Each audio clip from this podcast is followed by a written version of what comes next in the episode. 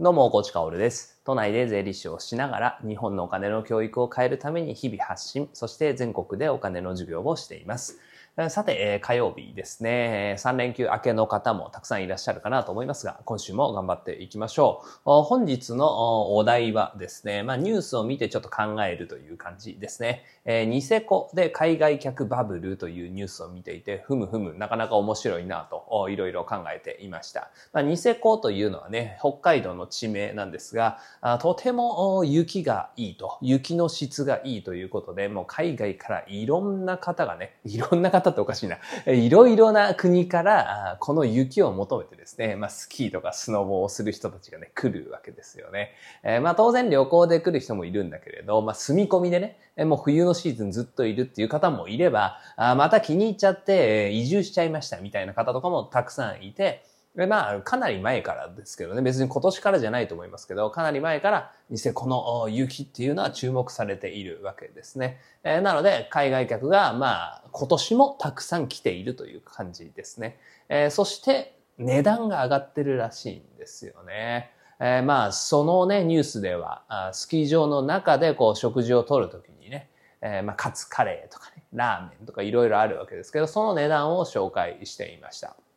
でね、えっ、と、ラーメンが、普通のラーメンが1800円だったかな。カツカレーが2400円で、なんか高級ラーメン、カニラーメンみたいなのが3800円だったかな。で、まあ余談ですけど、これがニュースの悪いところですね。海外客バブル、ラーメン3800円も、みたいなね。煽るなっていうね。本当に。3800円特別な値段じゃないですかね。高級ラーメンの値段なのになぜそれを、なぜそれをニュースのタイトルにつけちゃうんだと。本当にね、本当に視聴率稼ぎの煽るタイトルっていうのはね、やめてほしいなと思うわけです。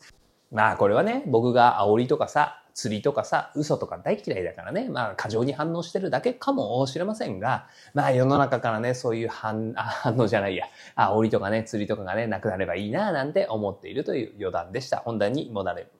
神々、本題に戻りましょう。ニセコで海外客バブルが来ているということで、まあ、海外観光客、スキーやスノーボープレイヤーがいっぱい来てるわけですよね。それで値段が上がっているなんて話が出ていて、まあ、ニュースでも解説されていたんですよ。現地の方によるとですね、えーまあ値段が上がっている理由っていうのは、まあ、原材料の高騰とかみたいな感じで説明がスタートするんですね。まあ、ただね、原材料の高騰で値段は上が上がると思うんですよね。上げざるを得ないとは思うんだけれど、これ海外観光客とはね、直接関係ないんですよね。えー日本のデフレマインドだと、まあ、原材料が高騰したとしてもギリギリ頑張るみたいなね、えーところがあって、もうどうしようもなくなった時に、えー原価が10円上がったら、販売価格を10円上げるみたいな、結局利益変わらないみたいなね。でまあそんな上げ方をする。まあ良くない値上げですよね。まあこういう値上げをするんですけど、まあ本来だったらまあ販売価格のね、こう値上げっていうのはなかなかできないものですから、原材料の高騰とともに利益まで上乗せしちゃえよって僕は思うんですけど、まあそういうことはあーなかなかできないんですよね。まあこれがね、デフレマインド。このデフレマインドっていうのはね、まあ今日の話のね、ポイントになっていきます。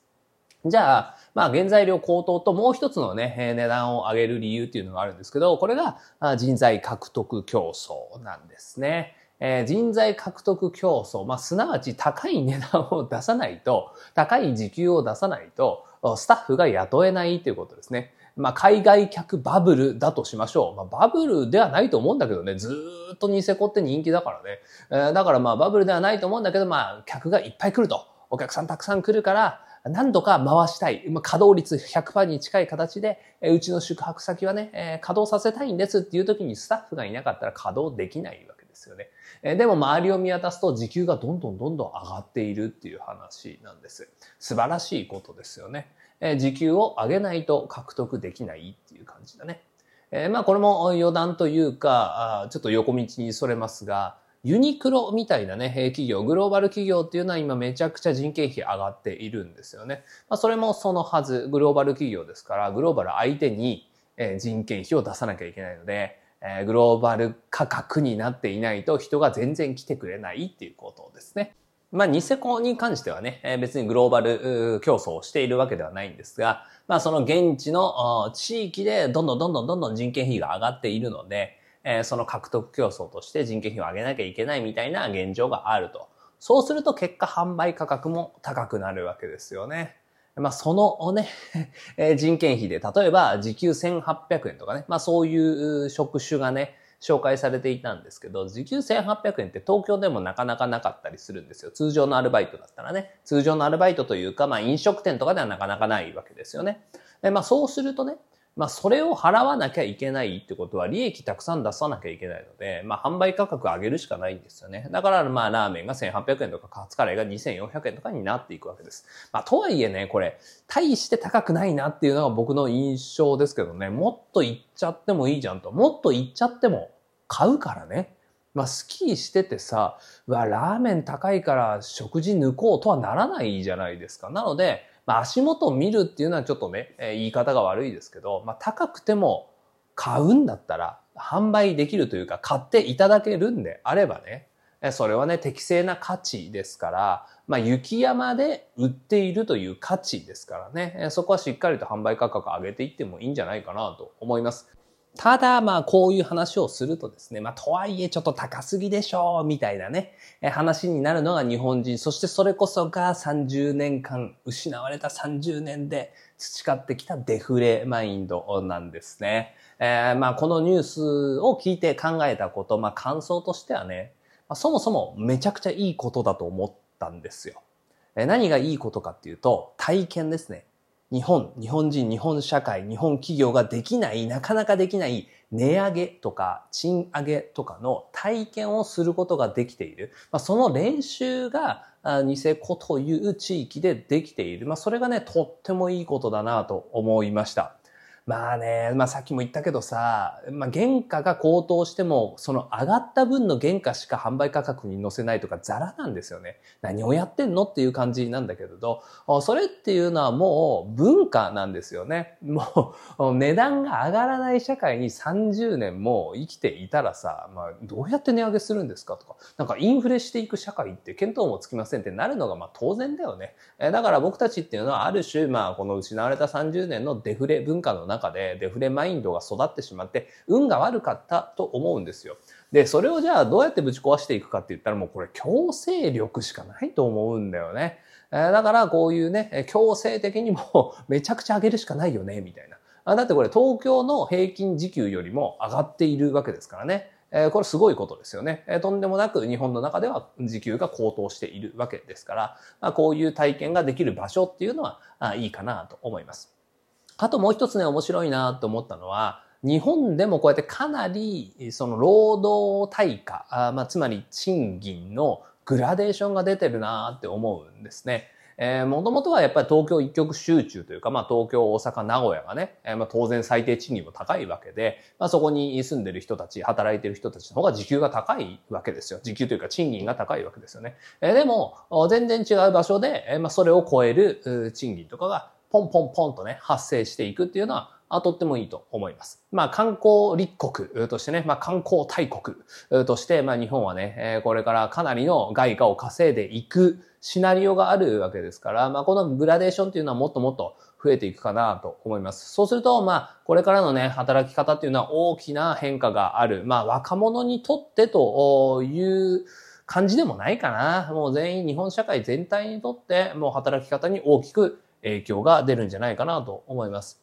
ニュースで紹介されていた方はね、ニセコに住み込みで働いていて、時給1800円と1600円の飲食店と、あ、違う違う、バーと住み込みのバイトかな。まあ、それで働いていますみたいな感じで、えー、東京で働くよりね、全然時給いいですよね。まあ、昔はさ、僕らも、僕も憧れてたんだよね。その、雪山で働くみたいなものに。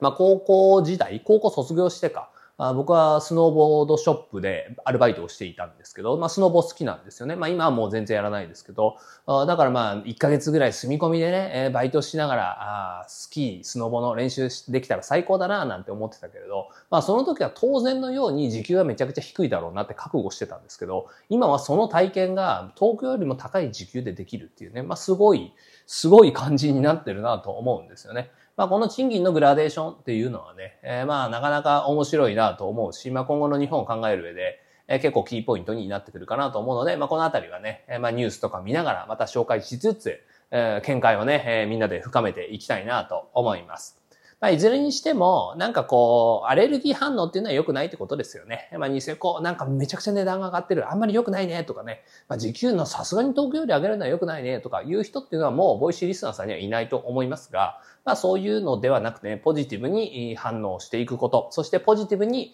未来を考えていくってことが重要じゃないかなと、まあ、このね、ニセコで海外客バブルっていうね、ニュースを見て思ったというお話でした。さて最後にお知らせです。えー、昨日は祝日だったんですが、まあ通常のね、 Voicy の放送ありましたので、まあぜひぜひ祝日は聞かないんだよねっていう方もね、聞いてほしい内容なのでちょっと紹介させてください。タイトルは子供は親の言う通りにはならず親のようになるということでね、まあこれは結構有名な言葉なんじゃないかなと思うんですけど、まあまさにマネーリテラシーとはそうだよねと。まあ、親が学ばずして子供が学ぶわけがないというね、え人によっては耳が痛い、そんな話してますので、えー、ぜひぜひ昨日の放送もね、え聞いていただけたらなと思います。えそしてもう一つ、えー、公式ブログですね、マネリテ学園公式ブログの方の最新記事の紹介。働くと年金がカットされる在職老齢年金の仕組みという話です。まあ僕たちはね、年金って聞くと、いわゆる65歳以上がもらえる老齢年金を思い出すわけですよね。で、その年金の仕組み組みってじゃあ詳しく知ってますかと。どれぐらい所得があったら減らされるとかカットされるとか知ってますかっていうと、おってなる人が結構多いと思うんです。そのあたりについてまとめてますので、ぜひぜひこのチャプターにね、ブログの記事貼っておきますから確認をしてくれたら嬉しいです。またブログの中にはね、150記事ぐらいかな、お金の知識が詰まってますから、自分がね、気になるキーワードをね、検索窓でバシバシと叩くと記事が出てきますから、そちらのブログ記事も確認していただけたらと思います。それでは本日も張り切っていきましょう。素敵な一日をお過ごしください。最後まで聞いてくれたあなたに、幸あれ。じゃあね。